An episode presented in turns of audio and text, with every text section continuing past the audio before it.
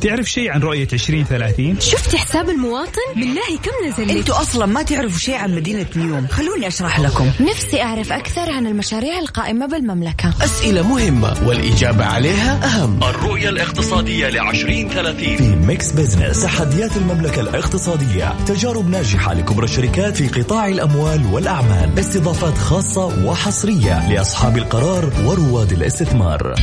الآن Mix Business مع جمال بنون وأنس الحربي على Mix FM Mix FM هي كلها في ال mix.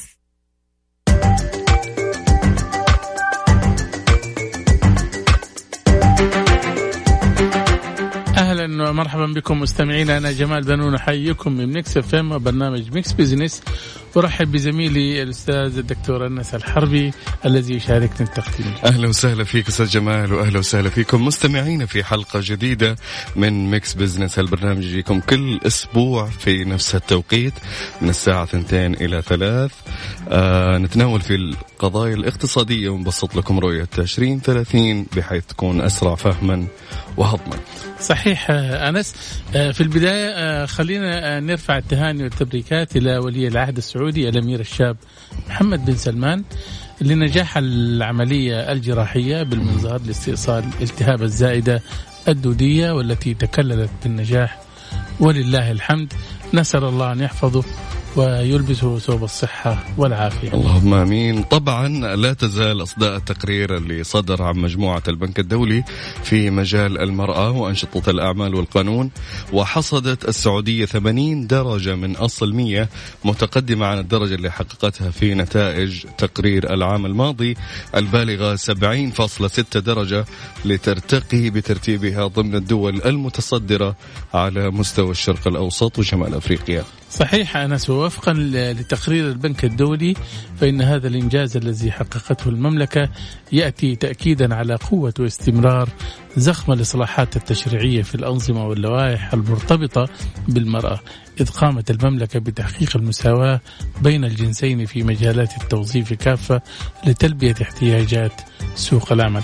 وبحسب النتائج اللي في التقرير فإن المملكة حققت الدرجة الكاملة اللي تبلغ 100 في خمسة مؤشرات رئيسية من أصل ثمانية آه، يقيسها التقرير وهي التنقل والحصول على معاش التقاعد وريادة الأعمال وبيئة العمل والحصول على الأجر فيما حافظت على درجتها في المؤشرات الثلاثة الأخرى وهي الزواج ورعاية الأطفال والأصول والممتلكات. صحيح. طبعا آه، وتضع هذه نتائج المملكة في مصاف الاقتصادات المتقدمة التي لها عمق تاريخي في تنفيذ إصلاحات الأنظمة واللوائح المرتبطة بالمرأة. طبعا آه، أستاذ جمال آه، نروح لفقرات البرنامج نعم. اليوم آه، عندنا في على قولهم حلقة دسمة كالعادة لكن خفيفة إن شاء الله في حقيبة Business Mix Business اليوم. آه، كالعادة في فقرة على السريع بنستعرض أبرز الأحداث والأخبار الاقتصادية وندردش آه، على بعض منها. ونذكركم مستمعينا بسؤال الاستفتاء اللي نطرحه عليكم كل أسبوع على at Mix FM Radio في حسابنا في تويتر. الاستفتاء يقول هل توافق على دفع رسوم حمل النفايات من أمام منزلك سواء كان شهري أو سنوي؟ أوافق؟ لا أوافق تحتاج إلى تفكير. طبعا تصور آه، أنس عندنا إحنا 53 مليون طن من النفايات سنويا. آه، هناك خطة الآن طبعا عند آه، الجهات المختصة إنه خلال 2035 حنستفيد من 80% من النفايات هذه إعادة تدويرها وتصنيعها وبالتالي حتحقق دخل جيد وأيضا كمان حتعمل حراك اقتصادي كبير تصور. أنه كل هذه الثروات موجودة في النفايات وإحنا ما كنا. أعتقد أيوة إن تدوير النفايات تعتبر من الاقتصاد يعني زي تدوير المطاط في الكفرات وغيرها أعتقد إنه آه، جدا مفيد واقتصاد جدا قوي في النفايات. طيب أنت أستاذ جمال إيش رأيك أنت؟ هل توافق على دفع الرسوم أو لا أو تبي تفكر فيها؟ لا أنا أعتقد أوافق بشدة عارف أها. ليش مم. لأنها هي تعمل انضباط في سلوكيات المجتمع عشان ما حد يرمي. أيوه الآن أصبحت يعني تلقائيا وأنت ماشي آه، بترمي من الشباك أو ترمي كده عند باب البيت مثلا أو ترمي في أي مكان بدون تلقائيه ليش؟ لأنك أنت شايف عامل النظافة هو هو اللي شغال. يعني شغال وكل حاجة. فبالتالي أظن في كثير من الدول استغنت عن عمال النظافة. ما في عمال نظافة أصلا يعني. تعتبر وربما تختفي في السنوات المقبلة كمان. أنا أعتقد يا السنة حتختفي إذا الشعب أو الناس التزمت أو انضبطت آه، برمي المخلفات في أماكنها الصحيحة. واعتقد إنه لو حطوا قسموا المخلفات أو النفايات لأقسام قسم للتدوير وقسم مثلا الزجاجيات والبلاستيك فممكن آه، وغيرها يكون يعني أريح. غيرها من النفايات مو بس قوارير الموية وقرير. إحنا الآن إذا كانت خلصنا من الثلاجه حطيناها برا شايف دولاب آه، يعني أو سرير شيء عارف صحيح. بنرميه فبالتالي هذه نفايات خشب ونفايات. يعني آه، منتجات استهلاكية فبالتالي أنت بتعمل تشوه بصري كثير وهدر مالي كمان صحيح. عندنا كمان جمال اليوم في فقرة أهل الثقة. بنستضيف دكتور عبد الله بن فيصل السباعي الرئيس التنفيذي المكلف للمركز الوطني لإدارة النفايات وعضو مجلس الإدارة. بنتكلم عن مصير 53 مليون طن للنفايات وكيف تتحول هال 53 مليون طن إلى أموال. طب مستمعينا فاصل بسيط كذا صغير ونرجع لكم إن شاء الله في فقرة أهل الثقة. بندردش مع ضيفنا عن مصير 53 مليون طن وكيف نحوله لفلوس. خليكم ويانا. Mix Business مع جمال بنون وأنس الحربي على Mix FM Mix FM هي كلها في ال mix أهل الثقة في Mix Business على Mix FM It's all in the mix أهلا وسهلا مستمعينا الكرام. عدنا لكم من جديد مستمعينا في Mix Business آه، معي زميلي أنس الحربي. آه، طبعا آه، أنس من المنتظر. نعم. أن نستفيد من 80% من إجمالي النفايات المنقولة إلى المرادم بحلول 2035 قطاع النفايات سوف يشهد تحول كبير في مفهومه والتعامل معه في السعودية طبعا ويحرك قطاع اقتصادي صناعي كبير سوف نتعرف طبعا أكثر وتفاصيل أوسع يسرنا أن يكون معنا الدكتور عبد الله بن فيصل السباعي الرئيس التنفيذي المكلف للمركز الوطني لإدارة النفايات وعضو مجلس الإدارة. مرحبا دكتور. أهلا وسهلا دكتور عبد الله. حياكم الله حياكم الله أهلا أستاذ جمال أهلا اخت انس أهلا حياكم حياك الله. دكتور آه، أبغى أعرف الأثر الاجتماعي والاقتصادي المتوقع من المركز الوطني لإدارة النفايات. طيب بسم الله الرحمن الرحيم والصلاة والسلام على رسول الله كما ذكرتم آه، عندنا في قطاع إدارة النفايات حقيقة أنشئ المركز الوطني لإدارة النفايات لتنظيم القطاع بشكل كامل وهنا نتكلم عن جميع أنواع النفايات فيما عدا النفايات المشعة وتنظيم هذه النفايات يأتي آه، من خلال يعني تحفيز القطاع الخاص للاستثمار واستبعاد هذه النفايات كما ذكرتم بما يتجاوز 80% على المرادم وهذا يعني آه، على على كمية النفايات اللي ناتجة اليوم نستفيد من أكثر من 40 مليون طن تنتج سنويا من النفايات في المملكة.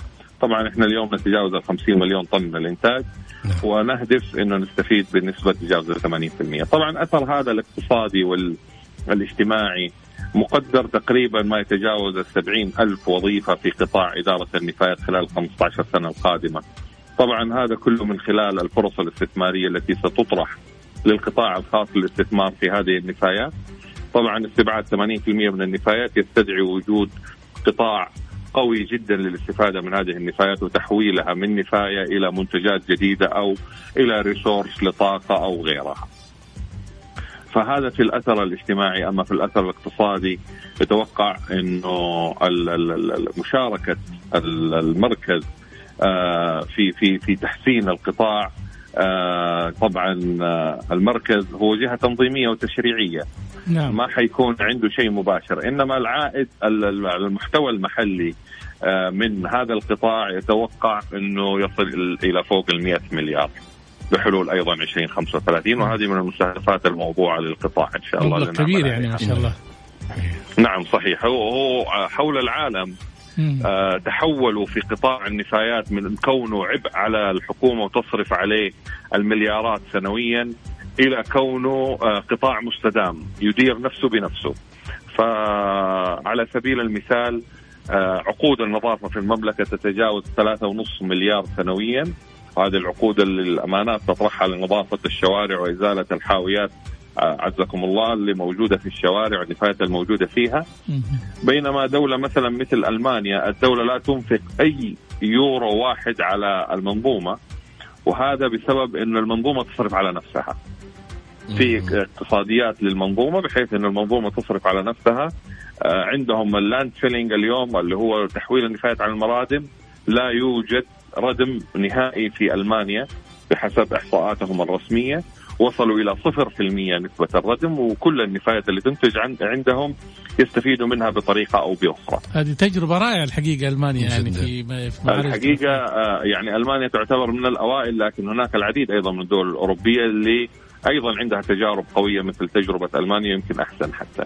نعم. آه الفكرة اللي بنقولها اليوم ال best practice موجود أفضل الممارسات العالمية معروفة لدينا وبالتالي بدأنا آه في التحول هذا من إنشاء المركز طبعا المركز أنشئ بناء على أساس قوي من دراسة آه وضعت من جميع الجهات ذات العلاقة ووضع مستهدفات للقطاع وانشئ المركز لتنظيم القطاع وتحقيق هذه المستهدفات بالتالي إحنا ماشيين على التراك الصحيح اليوم عندنا ممكن أساسي طرح وهو نظام إدارة النفايات آه، باعتماد هذا النظام إحنا إن شاء الله حيكون عندنا نسبة كبيرة من التحول وإعادة هيكلة القطاع بحيث نتجه بهذا الاتجاه إن شاء الله.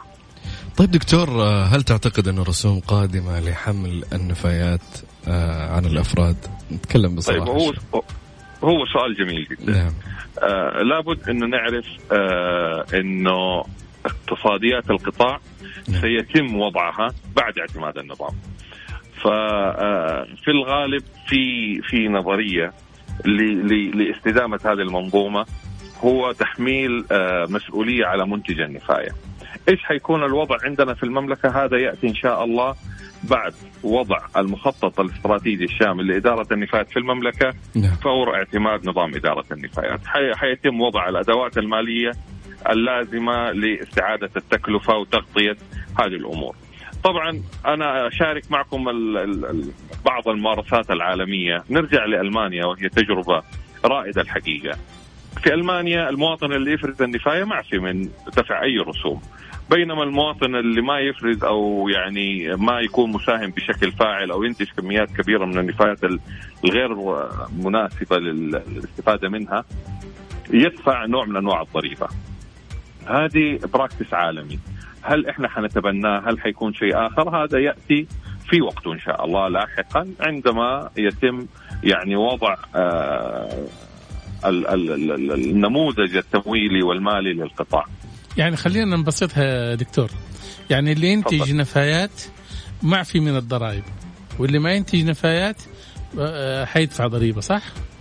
إحنا ما قلنا في ضريبة طال عمرك لا أنا أقصد يعني رسوم أو شيء زي كذا مثلا يعني. آه، ولا قلنا في رسوم ولا ولا يعني خلينا أكون واضح م. إحنا اليوم بنعيد هيكلة قطاع وعندنا العديد من الأدوات اللي نعمل على إيجادها واحد من أهم الأمور اللي كلف بها المركز آه، في قرار انشائه قرار مجلس الوزراء لإنشاء المركز هو وضع آه، الأداة المناسبة لتمويل القطاع، فإحنا اليوم نعمل على وضعها وآلية تمويل هذا القطاع.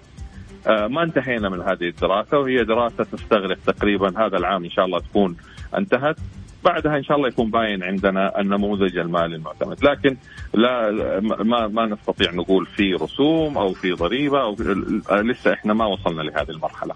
نعم. طيب آه، دكتور آه، أهم ملامح وخطة عمل إدارة النفايات؟ جميل. طيب إحنا مثل ما ذكرت اليوم إحنا بنمشي على منهجية واضحة وخطة آه، وضعت للمركز المنهجية الواضحة هذه الحقيقة. بدأنا بأول شيء آه، طرح أو الرفع بمشروع نظام إدارة نفايات. آه، النظام هذا آه، يركز على سلسلة القيمة كاملة من إنتاج النفاية إلى الاستفادة منها أو التخلص الآمن منها. طبعا بعد ذلك يأتي المخطط الاستراتيجي الشامل. كيف سيتم إدارة هذه النفاية؟ آه، كيف ال- ال- مثل ما ذكرت الأدوات ال- أو نموذج التمويل ونموذج العمل. من مسؤول على ماذا؟ آه، ما هي الفرص الاستثمارية؟ وهذه شيء مهم جدا.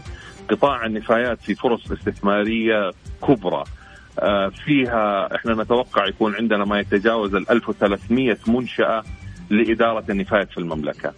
آه، هذه كلها تعتبر فرص الحقيقة المستثمرين المحليين والدوليين آه، سارعوا للاستفادة من هذه الفرص أو من بعضها آه، فور إنشاء هذا المركز وهذه آه، حتكون ناتج من أيضا آه، مشروع ال- ال- المخطط الاستراتيجي الشامل. نعم في بعدها حيكون مجموعة من التشريعات والأنظمة والأدلة الاسترشادية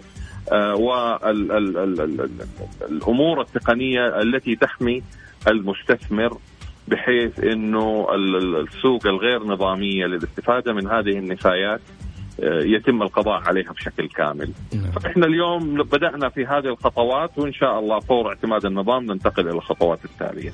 بإذن الله اسمح لنا دكتور عبد الله نستكمل الحديث بعد الفاصل آه ونكمل إن شاء الله باقي الأسئلة ولا شوف إن شاء الله بإذن الله مستمعينا فاصل وراجعين خليكم ويانا ومستمرين مع الدكتور عبد الله في آه مستقبل آه على قولهم أو كيف تحول آه أطنان النفايات إلى مبالغ. خليكم ويانا Mix Business مع جمال بنون وأنس الحربي على Mix FM. Mix FM هي كلها في ال mix. أهل الثقة في Mix Business على Mix FM. It's all in the mix.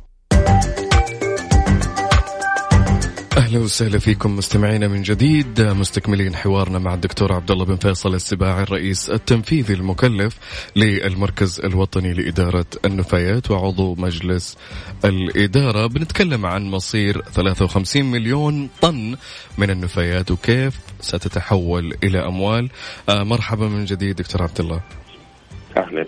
آه دكتور نلاحظ أن هناك استيراد للنفايات من الخارج كيف يصير هالشيء؟ جميل. الحقيقة آه، من الأمور اللي كانت في السابق يمكن غير منظمة بشكل يعني واضح هو موضوع الاستيراد والتصدير للنفايات. آه، فكان في كميات كبيرة من النفايات تصدر للخارج وأيضا هناك كميات من النفايات تستورد من الخارج. آه، زي إيش يا دكتور؟ عندك فكرة؟ نعم.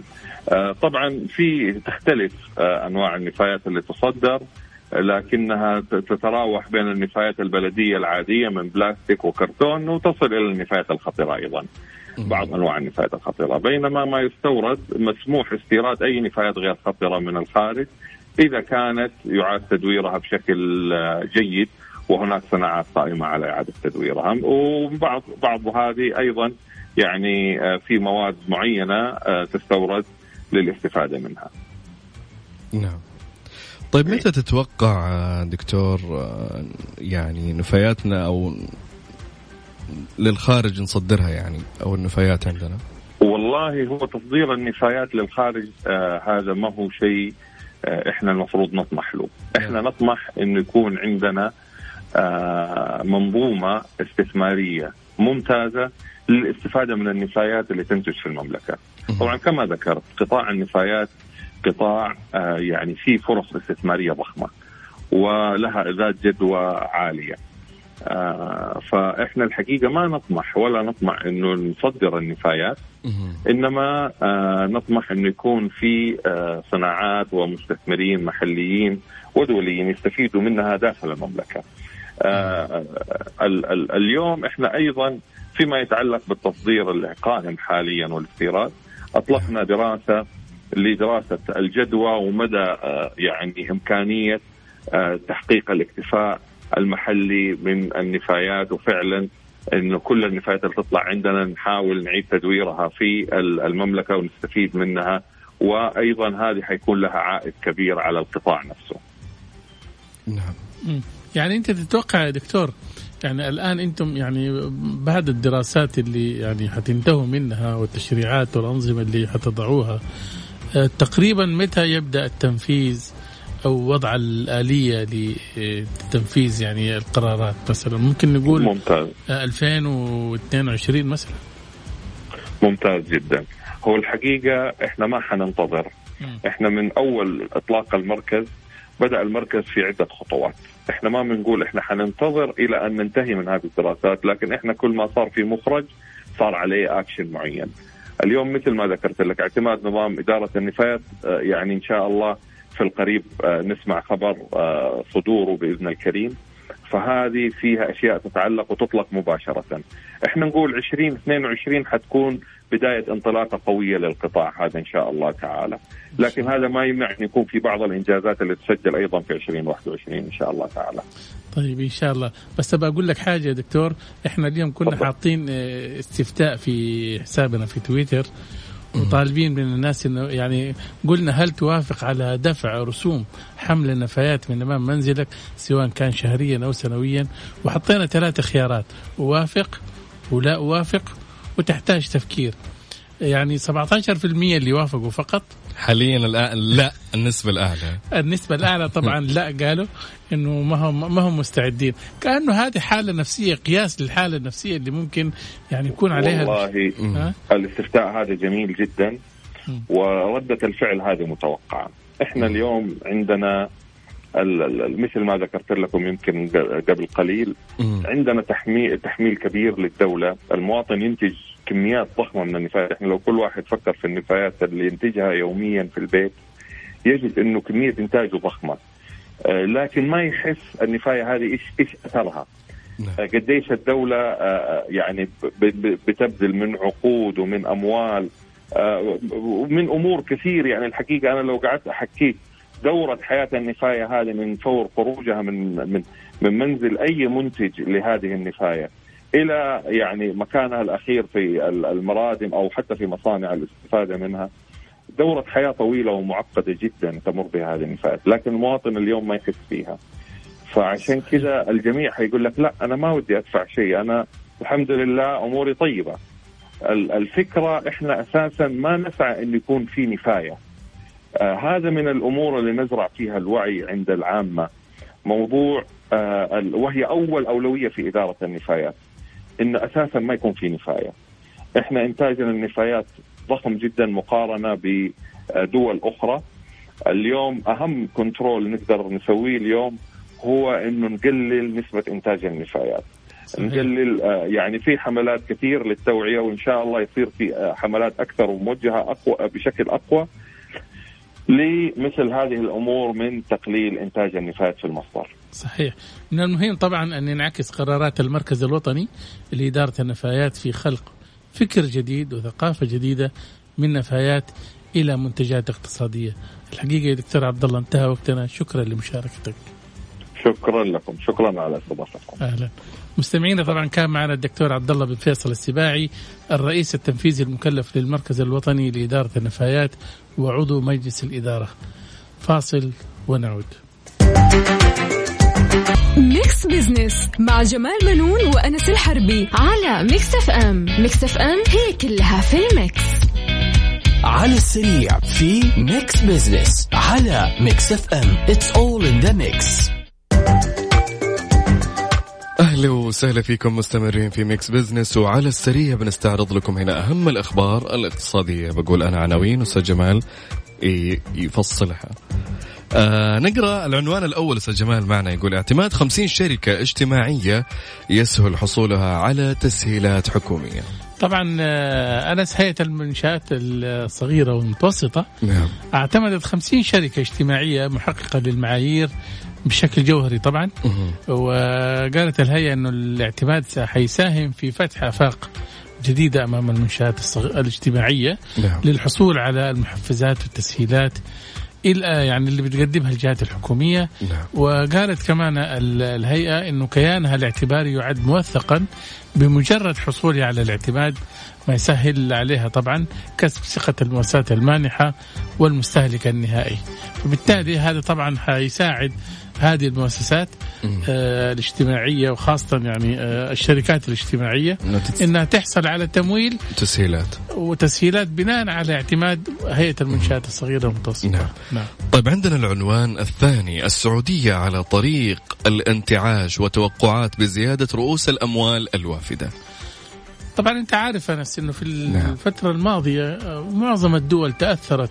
يعني اقتصاداتها إما انكماش أو أو إنه تراجع في ايراداتها أو إنه نتيجة يعني إنه السوق آه، تعرض لهزات نتيجة إنه المحلات كانت معظمها كانت مقفلة وما كان في دخل جيد.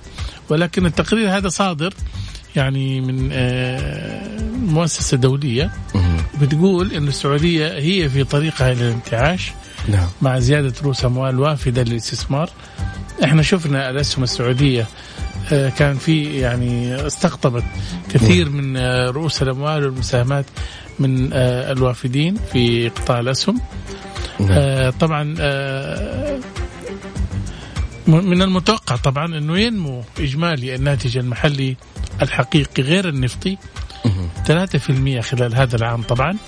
العام الماضي شهد انكماش آه، بلغ آه، 7% تقريبا. لكن آه، السنة هذه حيكون في 3% فبالتالي انخفض يس آه، الانكماش.